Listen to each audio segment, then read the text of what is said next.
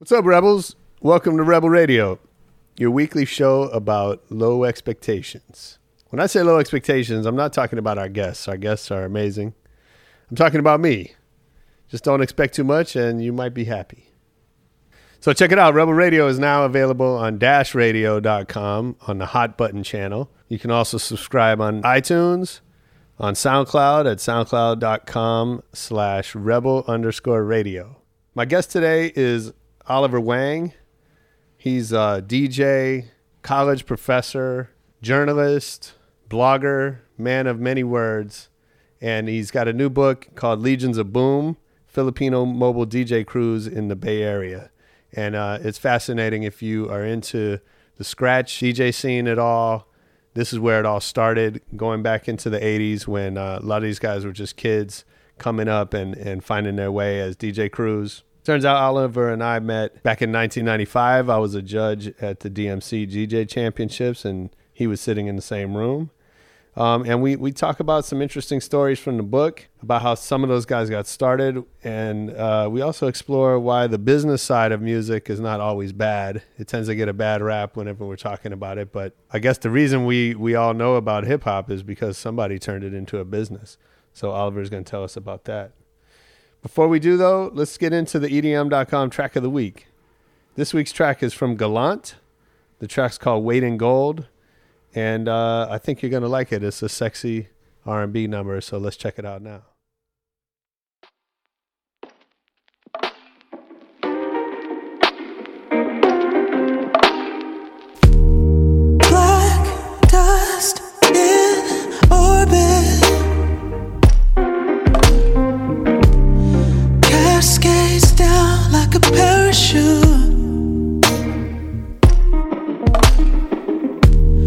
Bricks on my shoulders.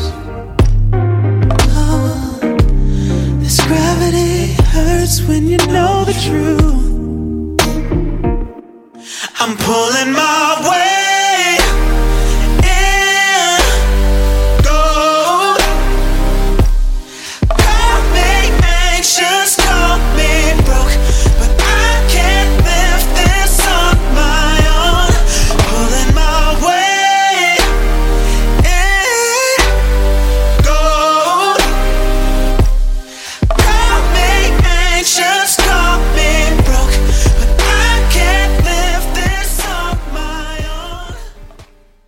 was Gallant with Weight in Gold. You can find that on EDM.com on the Lavish channel. If you liked it, check out the Lavish channel. There's there's all kind of music on there that you will probably like as well.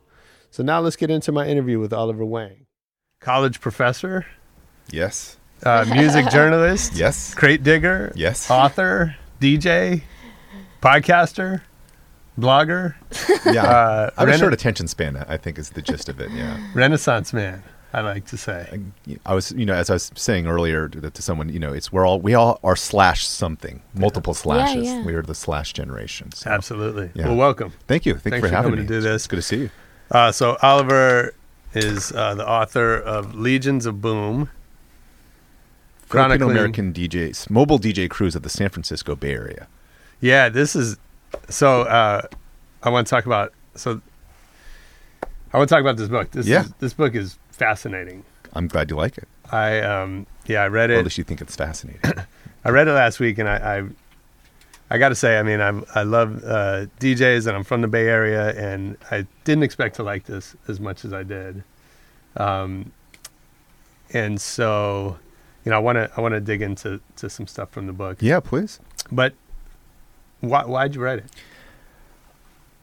I mean, there's the the easy answer would be I am a you know as you mentioned before, my day job is as a college professor, and as part of my obligations to the profession, I have to occasionally turn out you know publications, Sure. and so this fulfills part of that. But I think the more personal explanation is you know I I got turned on to this story partially because in the uh, mid 1990s, uh, before I, I even started uh, graduate school, I was uh, a, a music writer, and I was writing about uh, specifically hip hop a lot, uh, and uh, you know, including for URB Magazine, which is how me and Josh first got to know each other way back when.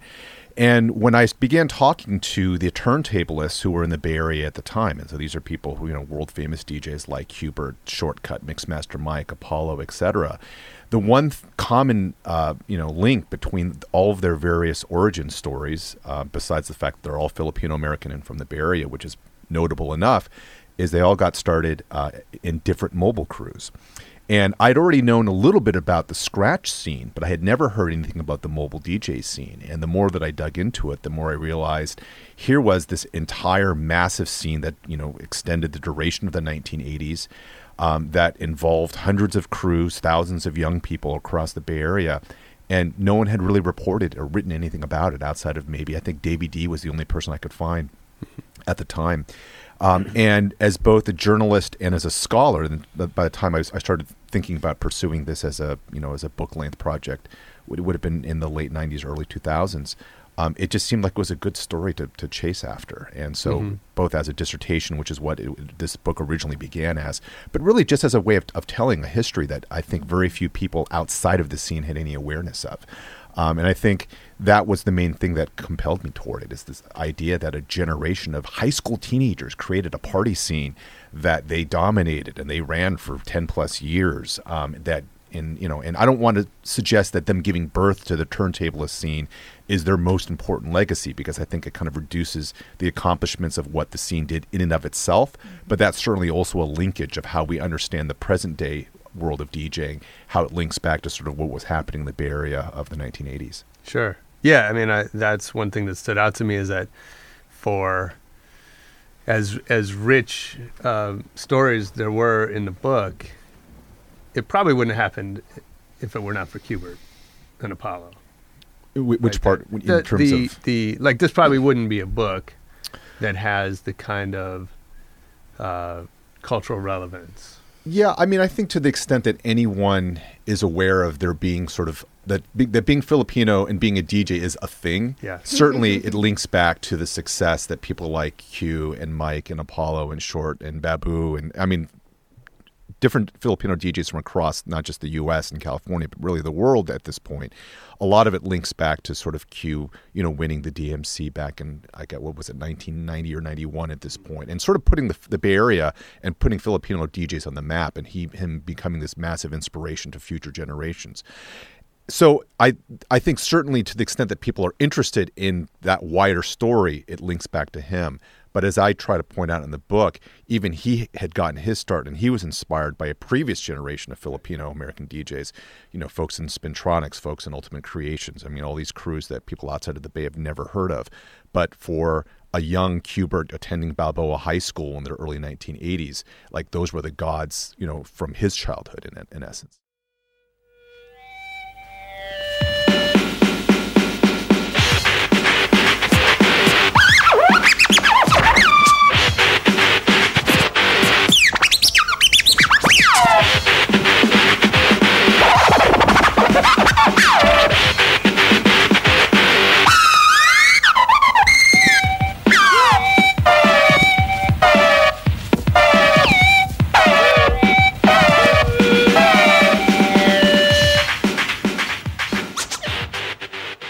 So explain for us why why there are so many Filipino DJs.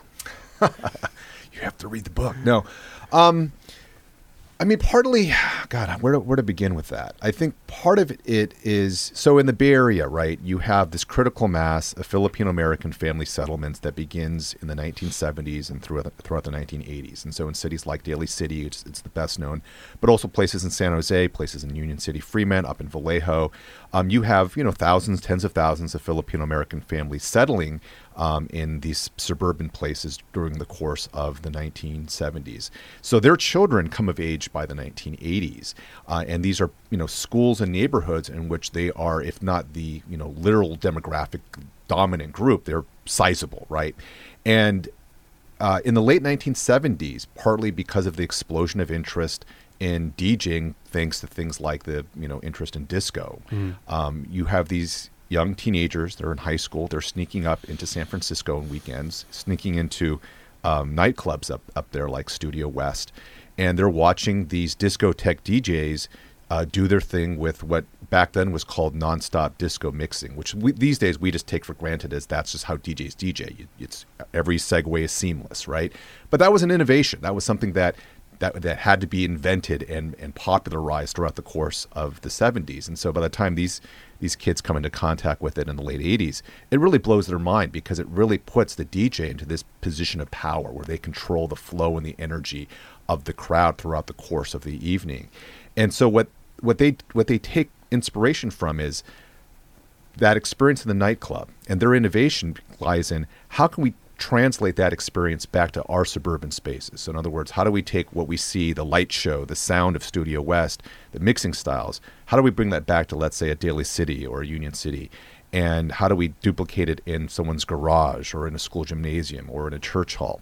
And that's how the mobile scene really takes off. Initially is these kids wanting to create the same kind of nightclub experience but back in their own neighborhoods using the whatever means possible they can figure out. And a lot of this is you know this is way before DJ specialty stores and and websites exist obviously so they're just DIYing everything you know they're learning how to make their own lighting stands and they're stealing uh, sirens you know lighting sirens off of uh, you know ambulances as a way to have a light show um, they're creating their own fog machines all of a way all as a way of showing them and their friends in high school how to have a good time basically Right. yeah. Um, so that's part of the story. The other part of it, how does the scene grow to the size it becomes?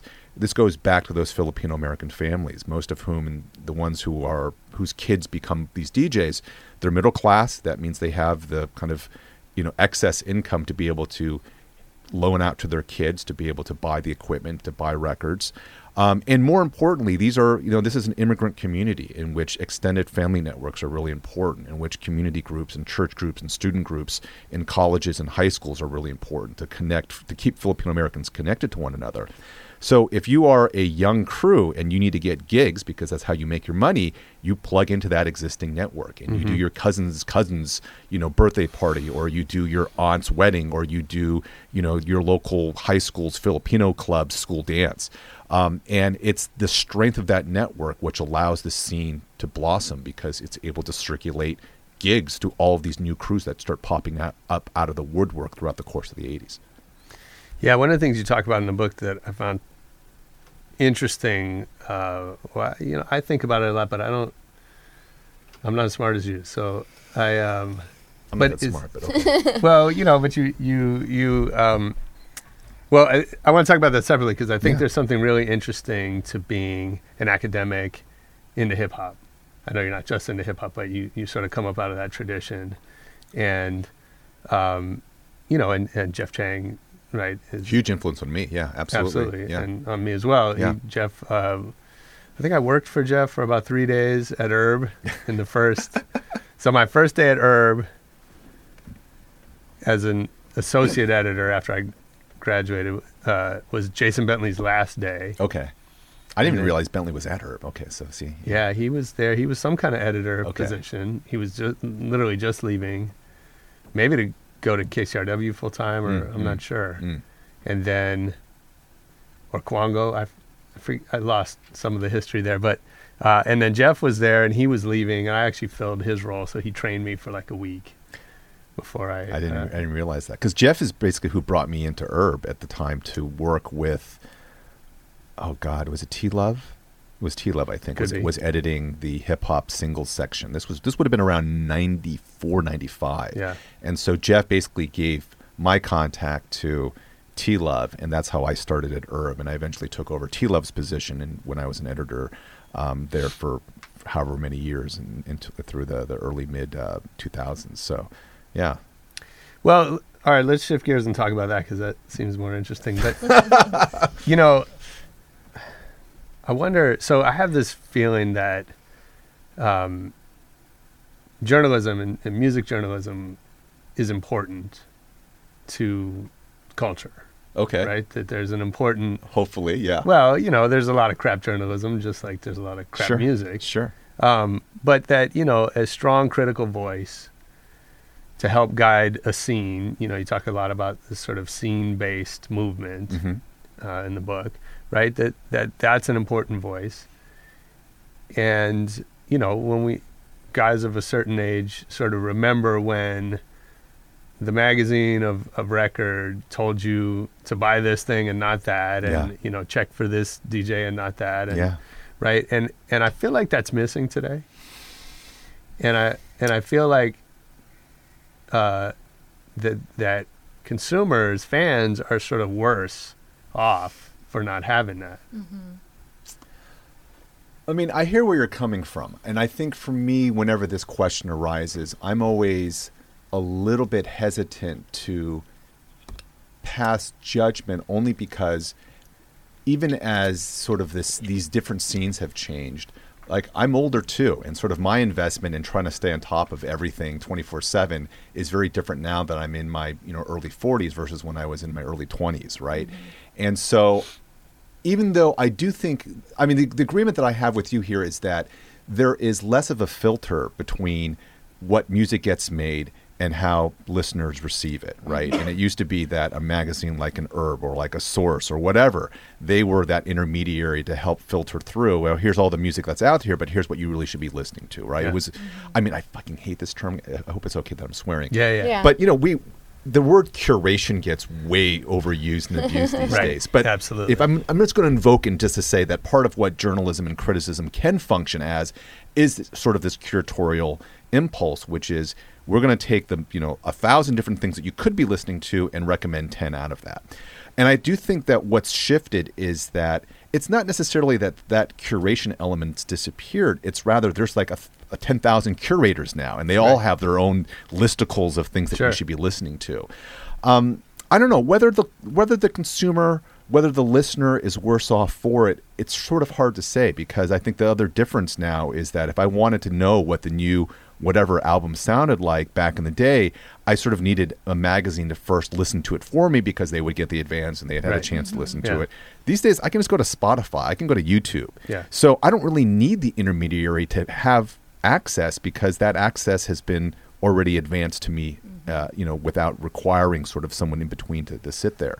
Um, so then I can make the judgment for myself. So if you know whoever the new, you know, if we're talking, let's say the, some new Flying Lotus album, chances are that's going to be streaming in full a week before its quote unquote release date because release dates are kind of meaningless these days, anyways. And I don't know if the listener is worse off for having that direct access to it without requiring someone like me as the critic to basically sit between the two of us and say, well, yeah, you should listen to it. Um, I mean, I still love writing criticism. I still feel like there's a function to it, which is that filtering aspect. But again, I don't know if, as a whole, a listener is worse off because we don't have that same kind of power that we had, let's say, t- 20 years ago.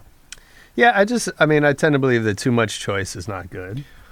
That Okay. s- that some choice is good. Yeah. Too much can be sort of debilitating, and that, um, you know, music, like many things, is is subjective. So what's good to me may not be good to you, and so I, you know, I think. I don't know that we, as a as a general, that people in general are that good at sort of knowing what they like. Um, and so the radio has its system for getting people to decide what they like, which is play it over and over and over until you like it.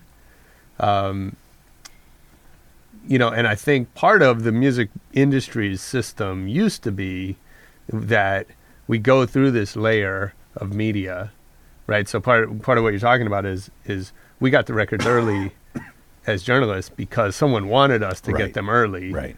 right and and so i think the fact that everything just shows up on spotify at once mm. sort of speaks to the diminished role of the critic in that because there's no labels saying no i need the critics to hear it first and talk about it and Right. What about the And that kind of blogs? I mean, like Hypem and those guys are putting what's trending. And Yeah. So, like, I mean, I source So- my music that way. so what they lack is is a critical voice right so But um, this is, I mean, this is you're saying it lacks a critical voice, but the mass people are saying that they like that song, so it rises to the top. So Mhm. it's almost like you can't argue that then because people like it. So what happens is that when when a new superstar artist, when Katy Perry makes a new single, there are millions of people who've already decided they like that before they even heard it because they're Katy Perry fans and they want to hear it. And so it's going to be number 1 on Hypem every single time.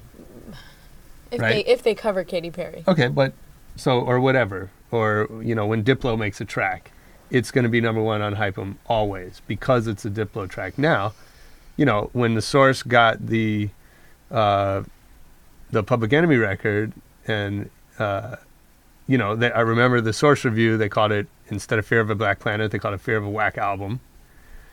Now, there's a lot of us who might disagree, you know, w- but whatever. They caused a, an important dialogue within the community Mm-hmm. about this record because they they stepped up and said it's not what we expected Right. right and so the millions of kids who are who are clicking thumbs up or thumbs down or, or whatever on on Hypem or, or any of these platforms are not they're just not giving it that critical thought which I'm not saying is all bad but I am saying that it's partly bad I think you know. Let's see a few thoughts here. One is that, on the one hand, I I get where you're coming from, and I think part of me certainly agrees with the fact that we're sort of been thrust into this kind of brave new world. We're all trying to make sense of it. At least the old fogies like me, you know, are still trying to make sense of it. And is there something lost? Yeah, probably. Right. Um, probably something gained too. I don't mean to kind of equivocate about it, but I, I, I'm always I'm always trying to be self aware of, of how in and out of touch I am within this. Mm-hmm. I do think it's interesting, and I think partly my other thought here is as someone who, as a scholar, I'm interested in understanding phenomena regardless of my own personal feelings about it, and also raising someone. You know, I have my daughter's now ten years old, and the the, the most powerful source in which she's learned about songs that she now loves and has learned to memorize was watching Pitch Pitch Perfect. Oh, yeah. wow. You know, Yeah. not and not on, not in the theaters. It was we. I think we thought maybe you'd like this, and we watched it on maybe it was on cable or something. Um, but she has memorized basically every song off of that that first soundtrack, or that was in the movie. So she knows how to do like the opening Dr. Dre rhymes to um, to no is it no diggity, right? To no diggity. It's going down, fade to Blackstreet. The homies got at me, collab creations. Bump like agony, no doubt. I put it down, never slouch. As long as my credit can vouch, a dog couldn't catch me. Tell me who could stop with Dre making moves, attracting honeys like a magnet, giving them orgasms with my mellow accent. Still moving this flavor with the homies Blackstreet and Teddy, the original rough shakers. Shutting it down, good. Baby got 'em open all over town. Strictly bitch, you don't play around. Cover much ground. Got game by the. I this it kind of blows my mind that her route into that is by watching the riff off in Pitch Perfect. So, regardless of what I th- whether or not I think it would be more ideal for her to have heard it that way versus another way, for me, again, this is just me as a as a scholar and as an observer. I just find that really interesting. I don't know what to really make of it, mm-hmm. but I think it's worth noting that these are increasingly the ways in which people learn about things. It's through Yeah. movie soundtracks. It's it's through that, you know, the the, the last song that with which television shows feel like they have to play during a montage of emotional moments with the Right. key characters. Sure. But I mean, I hate to admit it. I've learned about new songs because of that. I've learned about new songs watching commercials. Yeah. Mhm. That's not the only way, but it is Right. an increased way in which we're getting exposed to music.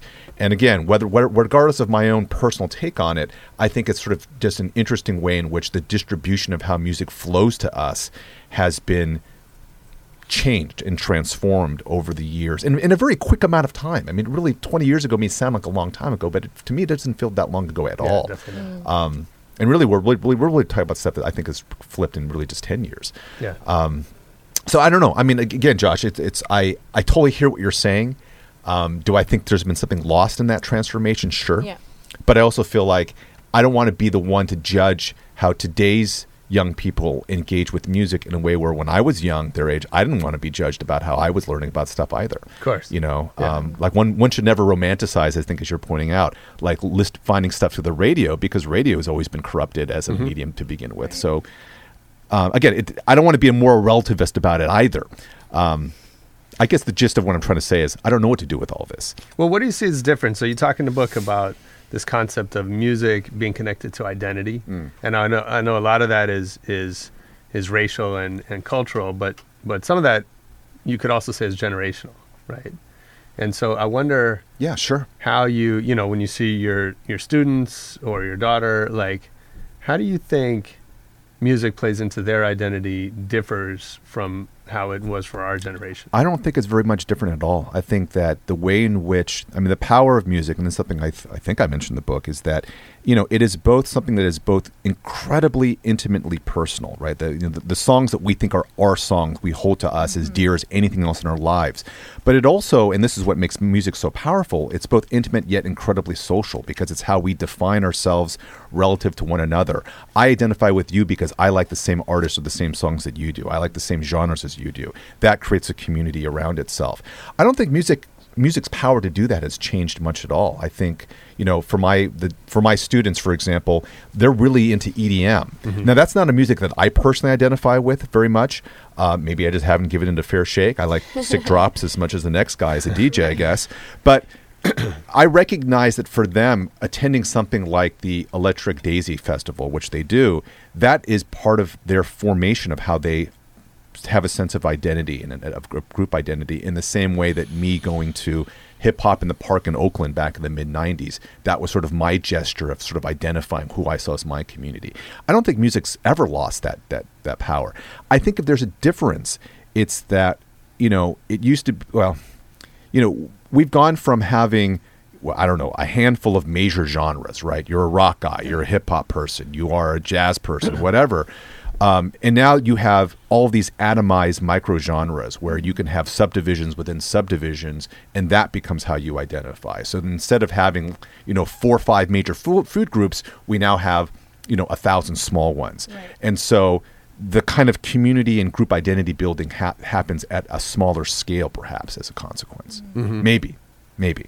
I saw one recently that was called French Israeli Pop. I was like, See? what the heck is that? But I love the song, and I was gonna call it electro pop. Sure. Right. There are there are a lot. Yeah, I mean that's um, it's interesting because I think you know on some level there's always been sort of a resistance to these labels. Um, you know, the grunge guys started to hate the term grunge or Right. alternative, and you know, Sure. uh, just like kind of what's happening in the EDM space right now. Right, right. Uh, at the same time, the marketing machine sort of needs, Genres. Right. yeah, Right. Because otherwise they don't know how to. They want. Package You, it, yeah, yeah. exactly. Right. Yeah. I mean, genres have always existed primarily as a marketing tool rather than as a kind of an artistic kind of, you know, yeah, uh, as being yeah it has, it, it's, it has more utility as a marketing tool than it indicates any kind of actual kind of artistic set of conventions sure, perhaps absolutely. Um, so, talk about why the DJ is so important. Oh god you know all these small questions um, Um, i mean Talk about why it's so important to to, what you. like life to No, to, to you. to me i mean there's a, a quote that i i always like citing um, in discussing the book and this comes from sarah thornton who's uh, a club culture scholar and she writes about the dj as the orchestrator of the of the or of a communal experience and i mean i think to me right as someone who not just writes about djs but is a dj you know, I just did a wedding in Little Rock uh, the other week, and so I, you know, I can I experience this in a visceral way. Is that you are there to basically create this communal experience on the dance floor through your song selection, through your mixing styles, and that based on those decisions, you either lift up the moods of the crowd, you bring them down, or you make them hate you, or you make them love you, depending on you know something as simple as how do I follow song A with song B, and I think that allure and that power is what draws people to DJing is the sense that you can have this incredible effect on a crowd of people through very little than just your taste in some ways right? And and it's certainly a level of skill along with that uh, as well. Um, but I think that in the ways in which people experience music on that visceral, physical, sonic level, DJs are this incredibly important, you know, mediator between, you know, again, uh, to go back to the point we were saying before, there's, you know, a billion songs you could choose from. The DJ is the one who sort of p- puts together that playlist that he thinks or she thinks will lead a crowd or an audience through an emotional experience, you know, or a cerebral experience as a pro- as part of that process Yeah. um, you know, which, and I'm just thinking of this sort of off the top. As a writer, it's sort of the same thing. You're taking a series of ideas and you're stringing them together in a way that you think will make it compelling to get people to think a way that you want them to think, or feel the way that you want them to feel.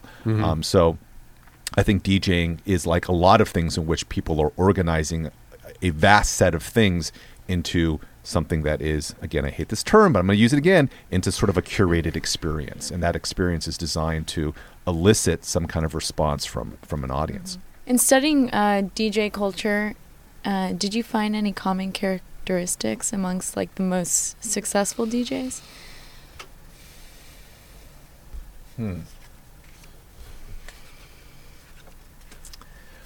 Um, I don't know about common characteristics. I mean, I'm trying to think of the things that this particular community valued, and, and so I'm talking specifically about you know Filipino American mobile disc jockeys in the '80s.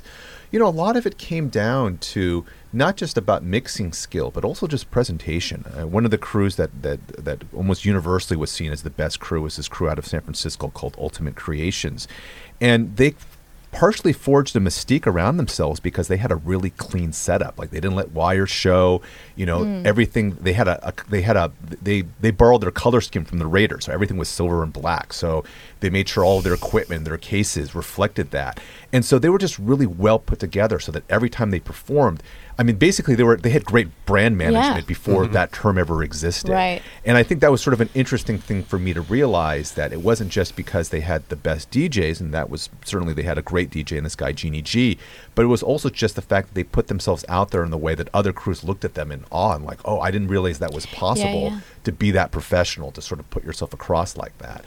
Um, so again, I don't know how applicable that is to sort of other examples, but to me, that's sort of an, an- a striking example of what, what it was that, that they valued at that point. Was it wasn't just again, it wasn't just about the music; it was also about how did you present yourself as a crew. Right. Yeah, yeah. I see that. I mean, Deadmau5 does that, right, with his helmet, and Right. I'm sure there's, you know, DJ Nu-Mark and his whole toy setup. Right. There's something to be to having an identity that people Right. can instantly see on a visual level beyond just the sonic aspect, and I'd be able to identify that. Okay, we know what we're getting, and there's there's something comforting in that to a certain extent. Um, you know, I think partly what you see in this scene too is also, um, you know, b- beyond the basics of, of song selection, it's always kind of pushing the boundaries of, of style too. And so the things that they, they kind of uh, la- latched onto was quick mixing, for example. So the idea that you could whittle through, you know, stacks of records on both sides of the turntables and you were switching up songs every, I don't know, two, three, four bars, but always keeping it on tempo. That was sort of a demonstration of skill that, um, you know, I don't think it's, w- well, in the Serato age, that's not difficult to do. From a technical point of view, that's actually really easy to do. Yeah. But back when you were working with analog media, that was actually something that it was a skill set that, that people respected. Uh, and then that gave way to scratching. When scratching arises in the er, in the late 1980s, that becomes a new level of how to demonstrate sort of your acumen on the turntables. And so the scene itself sees kind of these changing standards, basically, for what they respect from one another. Uh, what becomes seen as as being the mark of being a good DJ. Yeah, I mean, I, you know, as I think about it, I, I find it so interesting that, um, you know, DJs we we traditionally associated DJ with hip hop, but certainly electronic music, you know, exists through DJs, and Yeah. you know, and there's a soul and funk tradition, and even within what you're talking about, right? Like these these kids were not always playing hip hop; they were playing freestyle, Right. And you know, whatever was the music Right. that would move the crowd, right? Right. And and then there's uh, the party DJs and the performance DJs and the competition DJs, and you know now I think there's this sort of debate, uh, certainly in, in the dance music world, but even in hip hop to some extent, of sort of what constitutes a real DJ. Um, you know, if you're using too much technology, Right. Yeah. right? Yeah. If- Sure. if you know there are there are some guys uh, we've talked about on this show who uh, whose equipment isn't actually plugged in when they're on stage and they're you know it's just all for show it's all right. The right. presentation. Right. Right. and you know i don't want to debate the real not real thing Yeah. because there's no answer to that Right. um, It's as real as the audience is willing to make it real. but that's what i was going to say is like what what's consistent through all of that is that the crowd loves it and you know every every successful DJ obviously by definition has found a way to make whatever he does whether it's dancing while there's music Right. playing mm. work for the people that are watching him do it and I, th- I I believe there's something to that that collective experience that we want to have that we want someone to lead us through Right.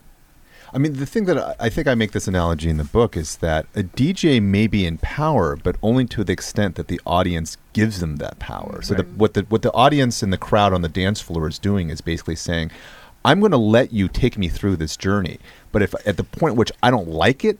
I'm going to leave the dance floor and I'm going to ruin your night. And so, as much as we think of the DJ as being in control, again, that control is it's it's given to them. It's they're mm-hmm. allowed to sort of Right. pilot the ship so long as the the crowd is with them. Yeah. And I think I mean I think this raises an interesting philosophical point which is can you be a good DJ if audiences don't like you? And you could be the most highly technically skilled DJ on the planet, but if no one wants to listen to you or dance to what you're playing, I think it raises an interesting question as to what is does that mean you're very good at all? Um, and you know, and this is not to create like a false binary between like it's all about crowd pleasing versus it's all about your skills. But at the end of the day, DJs are not solitary. Their craft is completely dependent on an audience being receptive to it in a way that I think is different than like other parts of art. You could be, you know, you could be an, an, a painter who uh, maybe a lot of people don't get your art. That doesn't mean that you're not really a good artist necessarily. But with a DJ, that symbiotic relationship to the audience, you can't really remove that. A DJ by themselves is, I mean, yeah, they're still DJing, but it's the audience that sort of gives their identity as a DJ any kind of real meaning to me. Mm-hmm. Yeah. So talking about success, you, you talk a little bit about this idea of psychic capital. Yeah. Can you explain that for Yeah, I mean, you know, these guys as and and I keep saying guys partly as shorthand, but it's also because it was predominantly uh, you know a male scene as Yeah. as the DJ scene tends to be, and there are reasons for that which we can get into. But for for the the, the members of the mobile scene. They certainly were able to make some actual money off of this, but most of that money got instantly reinvested into buying new records or upgrading equipment. Like you, no one got interested in, in mobile DJing because they thought they were going to, you know, pay their bills off of it. It was really the the, the, the the actual income was pretty secondary. The psychic income is just another way of saying that partly what you get out of it is this, you know, social status. It's mm-hmm. fame, right? It's mm-hmm. popularity Right. um, you know the, the the people and again these are high school students right so they're comparing being a, a star dj to being like the star quarterback and so mm-hmm. we, we you know we understand thanks you know to a thousand like high school movies like what are the hi- what is the hierarchy of fame within a high school social environment and for these um, again mostly young men djing was a way for them to kind of rise up that hierarchy in a way that wasn't dependent on you know being class president or being the quarterback, but they could be sort of like the hot DJ on campus. And this was a way for them to have to be able to build a reputation among themselves, among their friends. Um, if there were men among girls, that was a big part of it too. So that psychic income that I'm talking about is just another way of saying it's part of. And, and this was a quote from Corman Roke, who was one of the members of, of Spintronics at a Daly City. For him, psychic income just meant that he didn't have to get paid in physical dollars. He was getting paid in like in rep. He was getting paid in props, Right. to use a hip hop term, if you will. Yeah. Yeah, it's funny. I mean, you know, that feels right.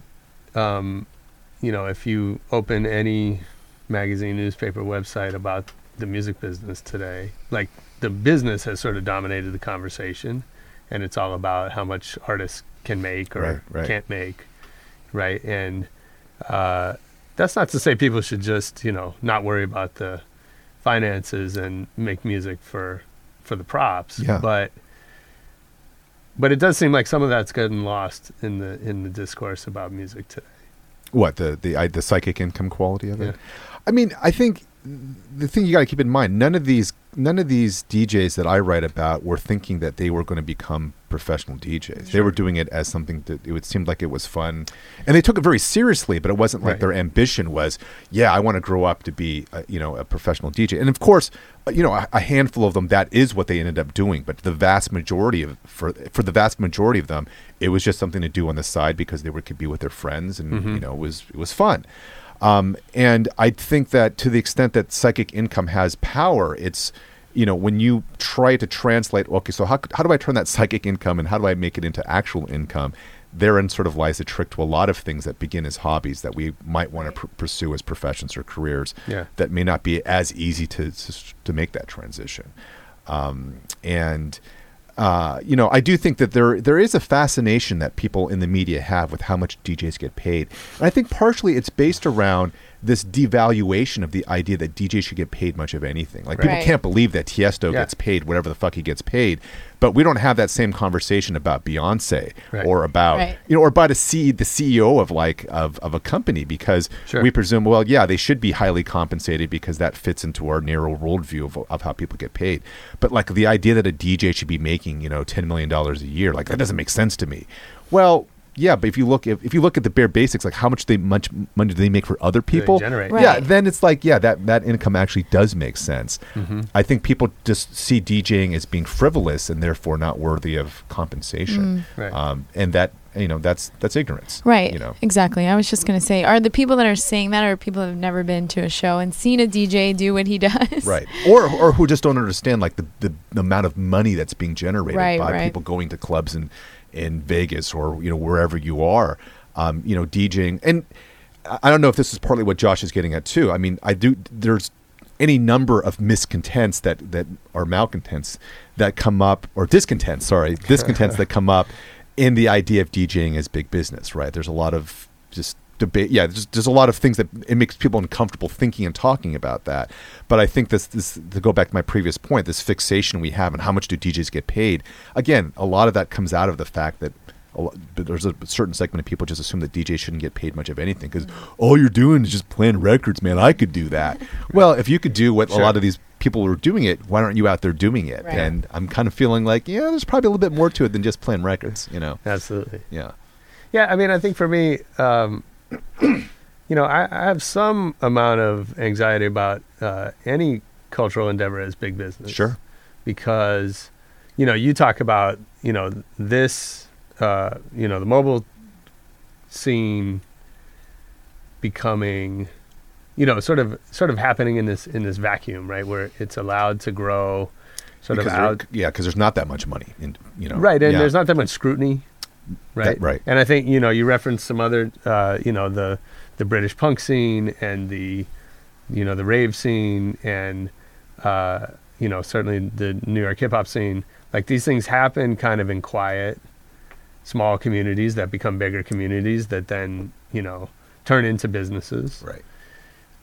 and I have some feeling that that's necessary for for these kind of movements to develop and that you know as the internet unearths more of everything that's happening on the planet at any given time that that's a that's going to become a greater challenge for this sort of cultural evolution to happen Because things don't have enough time to evolve on their own before they're sort of quote unquote discovered. Is that what Mhm. you're suggesting? yeah Um. and and part of it is the the um, attachment. There's there's a certain kind of person who wants to discover. The next big thing. Right. Yeah, I mean that's that's a I think the core kind of contradiction. Sure. I mean, I, I think one of the, the one of the great transformations of how we think about popular culture, especially over the 20th century, let alone into the 21st, is that you know it wasn't really that long ago. Probably our parents or grandparents' generation, in which pop culture was really just completely dismissed as fluff and as being unimportant and as being trash, trash culture. So it didn't you know it didn't live up to the kind of um, import that we put on classical music or on theater or literature, all these things. And what we've seen is that over the course of the last, you know, probably since rock and roll, that that pop culture now exists sort of on somewhat of an equal playing field with everything else out there. On the one side, as someone who loves pop culture, it kind of feels like, well, we won finally in terms of people take this stuff seriously because it should be taken seriously. But on the flip side, I think what comes with that is this idea that partly what propelled pop culture up that chain of importance is this idea that anything can be monetized, right? And that what people are when, when people are looking for the next big thing, what they're looking for is something that hasn't been monetized yet, so they can be an early investor on that and they can therefore get paid off of it. I mean, this is sort of how capitalism works, right? You find you you buy low and you sell high, and I think pop culture has become a really attractive uh, realm for people to try to you know dig through and find stuff that they can invest in as a way of not necessarily helping the culture or whatever it is we're talking about succeed, the phenomena or community succeed, but rather how can I make a quick buck off of it? And that that that driving force is both what helps pop culture's certain communities succeed, but it's also the very danger that lies in that success. So you know, the reason why the mobile scene, I think, never mapped onto other people's consciousness was partially because they never made the transition. Unlike hip hop, unlike house music or techno music, they didn't make the transition from playing records to making records, and there's a lot of mm-hmm. reasons for that. Mm-hmm. But if that mobile scene had been able to make that jump successfully, like again, hip hop's being a, is a great example because by 1979, hip hop culture, what we think of hip hop culture in New York City, was on the wane. You you know, six months, twelve months later, that thing would have been dead. It would have just been a nice memory of a local party culture that no one else cared about. Yeah. But Rappers Delight changed everything. Now you could argue that was a great thing for hip hop because it gave it a new life. It, it kind of opened the door for how we think of hip hop today. But it also irrevocably changed hip hop from being a very local, live performance, you experience it in the moment culture, to something that can now be commodified mm-hmm. and that would make people billions of dollars. Is that a net win for hip hop? Is that a net loss for hip hop? You know, I don't Sure. know. I think one could argue both ways, and I think that that that same contradiction confronts every piece of, of culture that we hold dear to ourselves. That tension is never far away because capitalism, it, you know, it, it eats itself, and the things that we love can be easily corrupted and perverted for the same reasons that we got to know it to begin with. That's a really uplifting message. I mean, I think, but No, no, you're right. Well, I think the trick is, and I think what keeps us engaged is we're always hoping that the thing that we love stays one step ahead of it, right? And that it always manages to be just outside of the, the, that grasp and the, in the jaws of capital. But to me, at the same time, again, I grew up in the West Coast, right? I wouldn't know about hip hop if not for the commodification of hip hop, and hip hop Right. changed my life. Of course. So, do I am I resentful for that? I it's kind of hard to be, but on the but I, I can still say that that transformation into a commodity also creates problems along the way, and I don't know how to resolve that. As someone who studies pop culture and as a you know as someone who loves pop culture and is engaged in it, I'm always aware that that contradiction is always there because again the relationship between pop culture and capitalism you don't get pop culture without capitalism otherwise we, we'd all be living through folk culture and that's a very different experience Right. Uh, okay. Favorite DJ? um i mean my first impulse is what what, what kind of dj are we talking about um Tell us about the the. i mean the the dj who made me want to become a dj beni b did you know Mm. beni up in the bay Yeah. Not only do I know Beni from from uh, ABB, but my grandmother lived off of uh, Adams. yeah directly across the street from Beni's family. Okay. And so we played together at like four or five years old. that's old. crazy Yeah. I was friends with his older brother because I'm a That's little bit older than him. okay okay But uh, but he would be out there like and and me and his brother Byron. Yeah. So Yeah. Beni B, Ben Nickelberry. Um, I mean, he's probably best known for running the um, the independent uh, Barry hip hop label ABB Records, um, but he also was and still is a, a record collector and a DJ. And he used to do a show on KALX, which is the um, college radio station for UC Berkeley, which is how I first started DJing by being a ra- by- working at the radio station.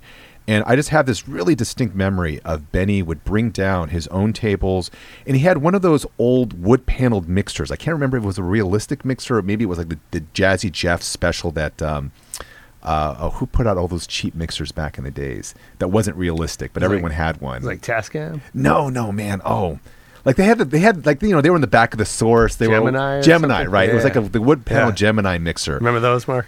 and he would he would bring those down to the radio st- the, to the radio uh, studio and would be cutting up doubles on it and he just looked like he was having so much fun that when i saw him do that i just felt like man i want to do that too and that's i think i really i still to this day credit him with being at least that initial inspiration about seeing some seeing another dj you know performing the craft and, and wanting to be to, to do it as well Nice. so, um, you know, whether he's my favorite DJ or not, he certainly was, uh, you know, the, this gateway into why I wanted to become it.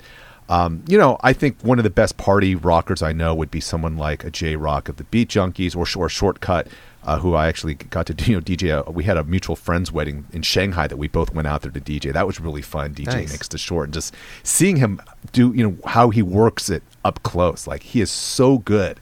It, I mean, it's just seamless and it, he makes it seem effortless even though i know there is a ton of training that goes into being him be able to execute like that but i love djs who are able to work with multiple genres and still make it seem like it all makes sense together. And I think for me, I did I tend to get stuck in ruts where you know, over the course of an evening, I'll do like a hip hop set, and then I'll do a funk set, I'll do a Latin set, and I'm I'm sort of more tedious, uh, uh, no, not tedious. I'm more timid about kind of uh, mixing it up and going from let's say a, you know dance hall track to like you know a Latin track to whatever, and and short does he just he'll he'll move every every song will be something different, but it all makes sense together, and I think I really admire sort of DJs who who have just a command of musical knowledge to know how these things will fit together. Um, so yeah, I mean those are the ones who sort of immediately come to mind. What about a, a performance that stands out to you? I, I mean, I think this was 1994. It was the West Coast Regional DMC DMC Championships that were held at Club DV8 in San Francisco, and I saw Shortkut do the impeach the president juggle. Yeah. and I'd never seen a juggle done before, and that blew my fucking mind. Like, I mean, I could I could figure out what it was he was exactly doing, but I didn't even realize that this is something that one could do, which is to reconstruct an entirely new drum beat from two different drum beats.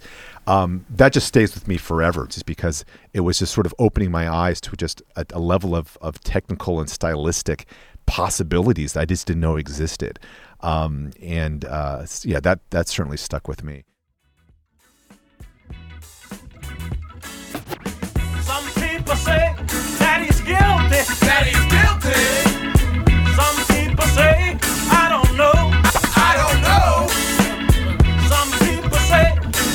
Chance.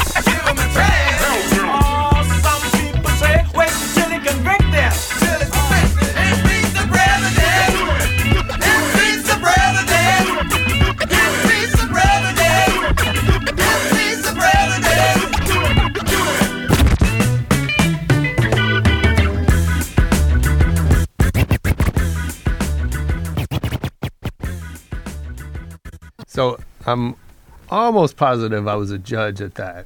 You probably were. Yeah. So it was uh, Crazy Legs. If it was, if I have the year right, uh, so I definitely judged when I was at URB. Okay. I went up there and I judged the DMC at DV8. Yeah. And I remember, um, Shortkut one. yeah, he won that year. Yeah, yeah, yeah. And it was I don't know if you went. It was also the same weekend as the Roots' first performance in San Francisco. I didn't see that. Okay, which is the other reason why I remember that Yeah, yeah, I weekend because I saw them. That blew my mind. I went to see Shortkut at the DMC Championship, uh, the regional championship, and that that also completely floored me. No, I think that was the show because there was some discussion about Legs was like, well, Short's a rock steady DJ. I don't know if I should be voting for oh, him. right, And right, the, right. The officials are like, don't worry about it. Um, so anyway, I was there. Yeah, That's crazy. That's funny. Yeah. Small, I mean, it's a small world. The West Coast I- in that, I in that era, that especially in the Bay. Area, man. You just felt like it was it was a fishbowl, but it was an amazing fishbowl, you know, and that everything just seemed to be centered there. Yeah. Um, you know, so that stands out. I'm trying to think of a more recent experience if that was of super memorable. And the thing is, I mean, even back then and especially now, I just don't go out that that much. I think partly as a hip hop fan, you're so used to hip hop shows sucking because the sound's bad, Oh, because yeah. performers, and I think things have gotten much better. mic. I think people have gotten better. Like I think I saw Yeah. Kanye in It's such a concert, and I realized, oh, rappers have gotten so much better at like live well, shows. Kanye Yeah, but likes to all by right, himself, right. But which probably should be how they do it. Cause but as a '90s kid, Right. it's like hip hop shows were not fun Yeah. to go to. Like it just didn't sound very good, and so I just didn't get used to like going to shows a lot. So I'm trying to think of you know when's the most recent time I went out and was like, man, that's really good. Um, I mean, certainly you were, you mentioned Nu-Mark earlier. You know, he did a show at um, Grand Performances in downtown LA, and he had yeah his whole whole setup? his, his Yeah, whole yeah. setup, I and see it. I just yeah, I've always loved how Amazing. imaginative and creative Nu-Mark and just the sense of play. Like you know, DJing. Certainly, there are a lot of DJs who take their craft very seriously, but that shouldn't get in the way of there being just a sense of like of play involved with it. And I think Nu-Mark, uh, as much as any DJ, is just such an expert at, at working that in a way that's not it's not gimmicky. I mean, he's just finding ways of, of incorporating other sounds and styles into a set. Uh, and I appreciate the level of care and fun that goes into sort of his thinking with that. Um, and yeah, so that was last summer. That was probably one of the last times I went to go, I went to go see a DJ specifically to see them DJ. Yeah. Um, I know we're not allowed to ask you questions, but how come you Why- get to pick why are we what not? DJ what DJs are good? like back then? What was like? Oh, so how I did was- that? We don't know anything about Josh. Apparently, we find out all these things about him in his past because he doesn't really talk about himself that much. But So I was an editor at URB magazine, which was a magazine covering DJ culture, and uh, and they asked. I, I was probably in San Francisco already, so it was easy for travel. But they asked uh, us to have someone come participate as a judge. was that fun? Yeah, it was great. I mean, you know, first of all, I got to spend the day with Crazy Legs and uh, a couple other guys who I'm not forgetting who were, you know, inspirations to me. And, you know, and you That's a day awesome. spent listening to DJs and watching Yeah. them, you know, do their craft. Yeah, but you're judging is them. a That's like day. totally crazy. That's awesome. I think Pam the Funkstress might have been on that. She was, yeah, Yeah. she was, and she Yeah, she did her mix. She took her bra right, right, she- right, and, and as well as her shirt. as cutting it up with her breast. That Yeah, was her. yeah, yeah. That was kind of one of the things that she did back That's then. right. But yeah, that's right. Yeah. Same. That was the same show. Yeah, Absolutely. that was fun. so no, it's great. You know, you're judging them, but you're not. Look, they were all good. They all made it Right, right, right. to a certain point. You know, But One of did you them have like out as the best. favoritism because you like love certain DJs over others? I was I remember being conscious of that at the time that that you know I mean shortkut clearly to me hadn't he was better. Mm. But I did wonder like do I think he's better because I already think Rock Steady's better and you know you know I knew Apollo and and we weren't friends but I'd interviewed them for the magazine, right? So Yeah. I had this preconceived back to my earlier point about we don't necessarily know what's good, right? Right. We tell ourselves what's good. I- I mean, I think of that of that year because you know Short would go on to represent the West Coast Regional, and he lost to Roc Raida in the in the national championships. Mm-hmm. And there was there was I mean, there's always controversies around any kind of contest, but in particular, I think people and rest in peace to Roc Raida. Is they felt like Raida's set was much more body trick focused, and and, Right. and Short had more creative kind of skills. And I think back to this key battle I write about in the book, which was probably 1989 or 1990, between a very a, a young Q-Bert before he sort of had kind of na- you know national fame, and this guy um, Jazzy Jim, who was a DJ out of the South Bay, and it was a contest in which they were the finalists, and Jazzy Jim was a really skilled quick quick mixer, and Q-Bert was coming with scratches, and the judges really didn't know what to do because th- it was like comparing apples and oranges. They were completely two different schools of thought, really. Jazzy ended up winning the night, but as we know historically, you know, Q-Bert won the war uh, over the long term in terms of scratching became much more dominant. But it's sort of like, what do you do with two completely different set of standards? You know, I'm not going to say that Roc Raida didn't deserve to win, but to me, knowing what Raida's routine was, and I, I eventually did see Raida's routine, and knowing what Short could do, to me, where where where I lean, I think Short was the better DJ because it wasn't just dependent on like these acrobatic tricks, which are nice, but what he was doing in terms of like transforming what you could do with a set of records, to me, that was a bigger innovation. But again, obviously people disagreed at, at that particular DMC, and, and Raida came away the champion. And I, I don't Yeah. begrudge him for that. These standards are always going to be, these debate around standards are implicit to any kind of artistic practice. How's music uh, playing a role in your household? That's a great question. I mean, it, I, I mean, I think partly parenthood is like an amazing exercise in in solipsism and narcissism because you just assume that everything your kid does is somehow a reflection of you. Of course. When really it's them them it's just them being themselves, really, right? But I do love watching the ways in which my my daughter engages with music, and I think when certainly when um, she was younger one of the primary ways in which she listened to any music is whatever I played in the car. And so she actually would know Yeah. the choruses to like a lot of kind of semi obscure 60s soul songs just because I would play them all the That's time in the car. Yeah, and I, I love that remember that aspect of it. Now that she's getting older and now that she has access to YouTube, she's coming into more of her own musical awareness to some extent. Again, we were talking about Pitch Perfect before. I mean, that's sort of one example of it. Um, you know, it is funny because she came downstairs and she, she declared, you know, I want to memorize more raps. And I'm thinking, okay, I can help you with that. Maybe first start by not referring to them as raps, but That's but so sure, funny. if you want to if you want to listen to stuff, let me, you know. And I think I put I put like Three Feet High and Rising on her i her on her uh, her iPhone to listen to. I don't think she actually has listened to it, and that's was part of my conceit. Like I want her to be exposed to the stuff that was important to me. Right. Though she probably would be just as happy to listen to like Iggy Azalea's new album, which makes me want to kill myself. But Oh that's my fine. God, yeah. But that's fine because again, I- it's not for me to plan her course. She's going to come to music on her own in, in her own way. So, um, I think I've I've created a compromise, Will, where I will still play the stuff that I want to listen to. But uh, if I know there's songs that she likes, I'll add that into sort of the car playlist so that she but can you hear don't the like things that she likes. rule it off the table. Like we cannot play Iggy Azalea whatsoever. Uh, I mean, there are some things where I just don't want to listen to it. Yeah. But Right. for for a minute, I didn't That's have a I problem am. with. I didn't have a problem with fancy. Like I'm okay with fancy. Right. You know, at least the first verse, and then I kind of get tired of listening to her about halfway through.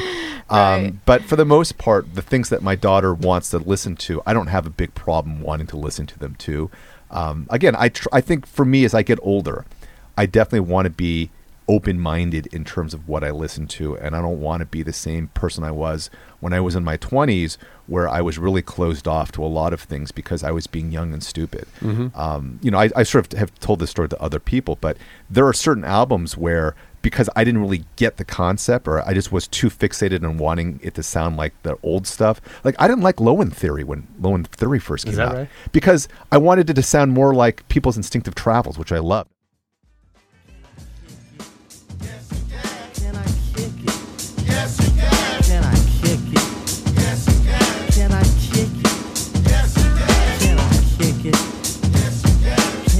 Kick it? Yes, you can. Can I kick it? Yes, you can. Well, I'm gone. Can I kick it? To all the people who can quest like a tribe does. Before this, did you really know what I was? Comprehend to the track force. Why? Cause getting mentions on the tip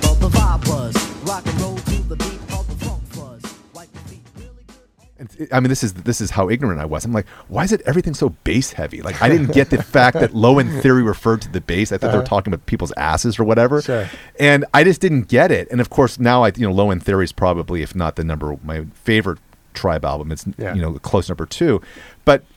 You know, I was just that kid who was like, if it doesn't sound the way that the first stuff sounds like, like I don't give a, I don't care about it. Like, Mm-hmm. I don't like Paul's Boutique for the same reason, and of course, a lot of people didn't like Paul's Boutique for the same reason Right. um, as I get older, I just want to remind myself: don't be like who I was. Be open to stuff, Right. even stuff that you may not think you like. Figure out what's interesting about it, and you don't have to love it, but at least be open to engaging with it. Right. And So, so, what's something that? Give us an example. Like something new, right? Yeah, something you you. I'm just trying to think of what like what's the most recent like kind of big quote unquote pop album. I mean, I like Taylor Swift's "Shake It Off." I mean, it's basically Mickey, but I mean, Okay. that's not a That's bad true. thing, I guess. Um, I don't know if I actually really tried to sit with her album because she doesn't really need me to help her out in that respect. And, Right. You know, I'll probably end up hearing her stuff regardless. Um, so it's, I mean, on the one, on the one hand, I don't go out of my way to be like a hardcore poptimist and only listen to everything that's out that's big and popping. Right. But on the flip side, I don't, tr- I don't like avoid that stuff just because it's big and popping either. Right. So I think I'm still trying to get over that. I do. yeah. I mean, I, ch- I channel avoid it, surf when I right. when I drive. If I'm not listening to NPR, like I will spend a few moments listening to kind of like the pop stations what's just to see what's what's kind of rifling through there Mm-hmm. and seeing if there's stuff that I might be open to. What do you think? Of what? The current state. Yeah. Um, I mean, uh, again, this goes back to my my point about kind of like Odd Future and like Tyler the Creator. A lot of, I mean, pop music is generally made for people who are in their late teens or early 20s. Like that's Yeah. the key demographic. It's always been like that. You know, when Elvis was making music, when the Beatles were making music, they were Right. making music for young people. I am not a young person anymore. Artists are not making music that is meant to like speak to me. That's fine. Mm-hmm. And if if I don't feel connected to it, partly it's because that's not I'm not the intended audience. Right. Um, so yeah, there's a lot of stuff that, that that's out there that I'm not like hugely crazy about. It doesn't doesn't really speak to me, but that's because I'm in my 40s now and they're making music that's for like 17 year olds. Right, right. So, are there any new guys that you check for? I mean, you, you talked about I mean, the Kendrick, Kendrick, certainly. Yeah. Um, you know, I liked, I really liked. Um, speaking of Odd Future, you know, I really like Earl Sweatshirt's last out. Like his, I like Doris a lot. His more recent album, not quite as into, um, but that's fine. Um, I'm trying to think of you know the people that I'll try to make a point to kind of check for. And the, the problem is that that list is so big, I can't I have a hard time just kind of plucking a name out, out of the ether. Um, you know, I'm trying to think of, you know, Janet Jackson's supposed to come back with a new album this year. We haven't heard from her in a minute. Like, I'll be curious to see what her stuff sounds like. I'll always give Beyonce a shake because so many, so many of the people I know adore her on multiple levels, not just musically, but socially and culturally and politically. So yeah, I'll just give it a listen just to see what it's like. Um, you know, I used to be someone who al always listened to a new Jay Z project. I am steadily getting away from that because he's been so disappointing over the last few. Yeah. But Kanye, I'll still check for it because I think whether I love his stuff or not. I think he's an interesting artist. Yeah, and yeah, he he's- pushes He, he pushes, boundaries. right? I don't. I don't totally like does. this. I don't have to like what he pushes with, Right. but Yeah, I'm, I'm, I'm style can- intrigued by it. Yeah, no, I I think that's that's cool. Um, yeah, but his style, like he definitely pushes the boundary in Right. style, and it Right. may not always work. Yeah, I had that feeling when I when I listened to Yeezus that like Jesus, is that what he goes by? well, That was the album. that Oh, was right, right. um, that like it's not a great record right now, but in 20 years he's gonna be really glad he made this record. Yeah, and I, I mean, mean, yeah, Like I- like right. like as part of his catalog, yeah, like that's Right. it's an interesting evolution, and and he pushes the boundaries. But you know, I think you know Kanye's an artist, Jay Z's a businessman, right? I mean, they we that's my pers- oh sure. Perspective. I mean, Maybe- they're, they're well, both was, both, right? but they they, Of course. they, they, they strategize maybe a little bit differently. Like Yeah. Yeezus was not a record that was designed to like king the market, sure, No. in a way that I think Blueprint Blue, Blueprint yeah. Three was much more designed like. How can I hit these key marks? Mm-hmm. Um, I mean, there are artists that that I feel like I maybe should be listening more because when I hear random songs, I'm like, oh wait, that's actually not bad. Like Jessie J, who I know very little about, but I'm like, there's a few Jessie J songs. Like, I actually am not mad at this. I haven't really bothered to go to listen to her catalog, but maybe who knows? I'll I'll She's got a surprise great myself. voice. No, yeah, she's got a really You great know, voice. Um, I wish Josh would listen to some pop stuff. I'm like dying. When he went to the Bruno Mars concert, a couple, maybe it's been a little over a year. I was so excited for him. I was like, "Welcome! This is awesome. Yeah. You're gonna go Yeah, see Bruno I Mars. hated He's so that. talented." Because you know, you're right. It's I like some Bruno stuff, but at this wedding I was at, I got a request to play Uptown Funk, which I'd never really listened to outside of like five Oh, seconds. so seconds in the background. That, that song's hot garbage. it's terrible. and this I is not loved nothing it. against Bruno, but that's I, I was listening It's to the some- worst. This is so Why? fucking Why derivative. does it work for me? It's like I don't know. because you don't know the original songs that they ripped Oh, ripped I off. see. Maybe I don't know, but I just like Partly. my, it's like I can't believe. I, well, it's not that I couldn't believe people liked it. Like it made sense to me why this song's a hit. But to me, it's like, oh my god, this is just ripping off four Yeah. different songs. Like Right. I like this is such garbage to me. And again, it's Yeah. nothing against Bruno because there's other Bruno Mars stuff I like, but like No, Uptown. Funk just offended me. It's been a while since I've been offended by a song, but that song fucking offended me. It offended me too, and but but to some extent, Bruno just offends me. Like, I, you know, I mean, he's talented. I'm not. That's not to take that away from him. And I agree with you. There are some things I like, but I also think that um, he's a knockoff artist. The the first Which time I saw he's been him, accused of that, sure. well, sure, Yeah. right? Like, so there's there's in Uptown Funk that's obvious. Yeah. With uh, uh, Treasure, right? There's a whole story about um, Breakbot. Breakbot. Thank you. There's French House Guy, I Right, love right, Breakbot. um, whose song he kind of ripped off. Uh, Baby, I'm yours. Is that it? I thought I had it all together, but I was led astray the day you walked away. You were the clock that was ticking in my heart, changed my state of mind. And love's so hard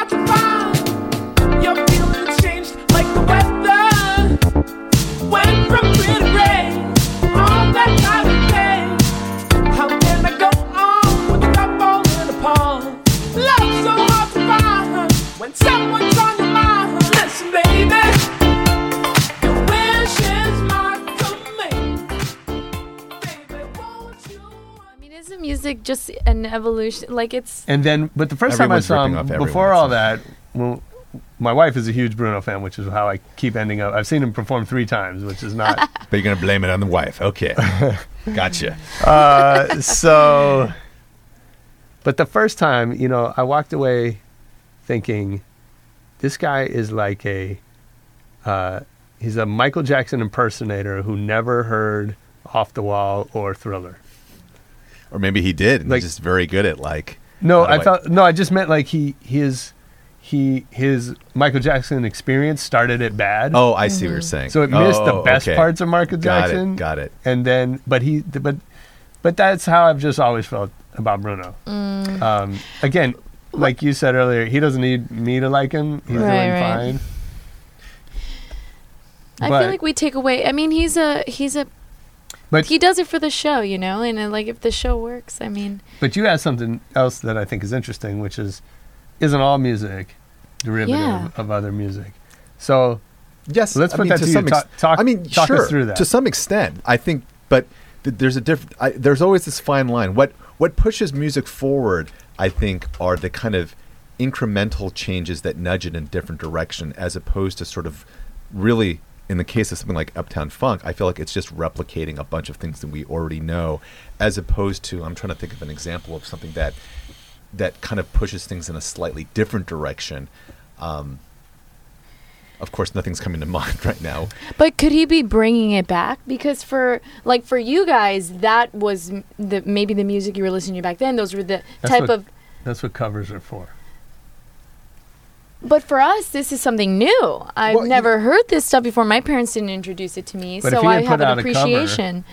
Of the time that you never heard, And he performs it amazing. you Then, would- how then is you that not ripping it off? as if it was new, and you know, to me that would be I maybe just, not interesting, but it'd be less offensive. I just feel like it's it's not fair because he's like he's he's he's bringing a lot of smile and joy and jumping jacks to a room and like you know he's an entertainer he's a performer I mean that's what he's really good at so why take that away from him just because Well, we're not taking it away from him. He's entitled to that, and he gets all the riches and spoils of that. You can be an entertainer and be kind of unoriginal. Yeah. Those are not mutually Right. exclusive categories. You and, know, and there's going to be guys like us that don't like it.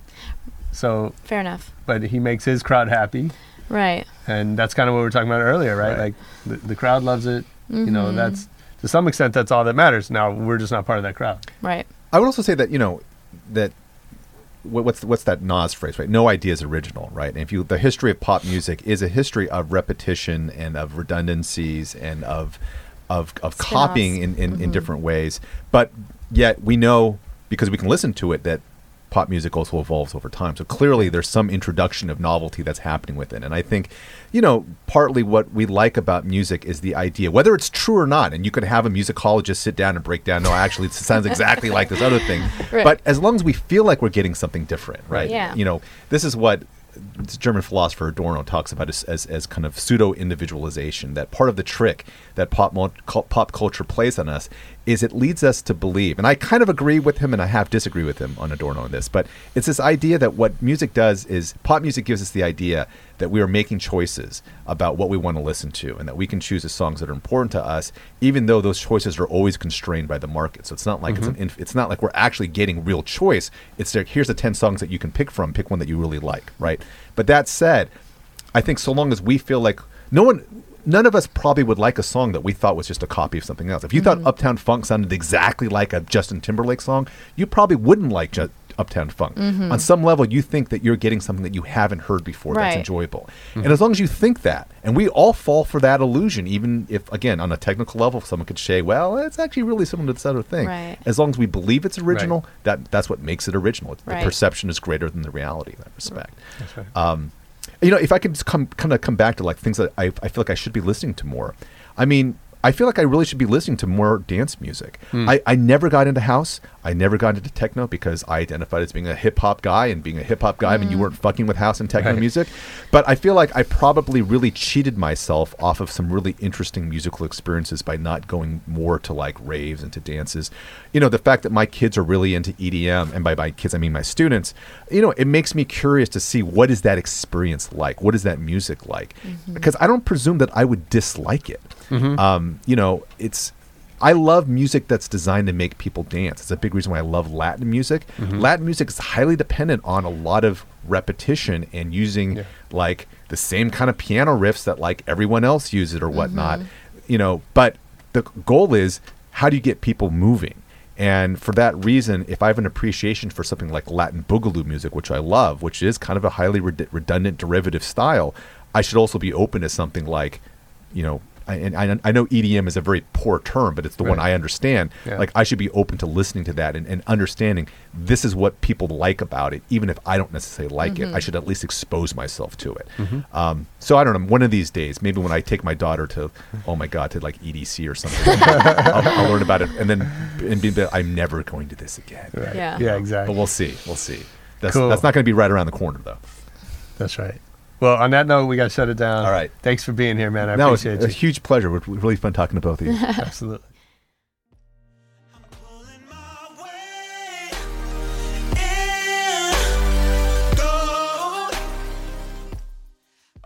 Hey, that was Oliver Wang. Was it any good? I don't know. I can't tell. Leave us a comment on Twitter at Rebel Radio Net or on SoundCloud, Rebel underscore radio. Or just call me at home and let me know what you thought of the show. If you didn't like it, just pretend you did and give us five stars on iTunes. It's all good. Nobody's going to know.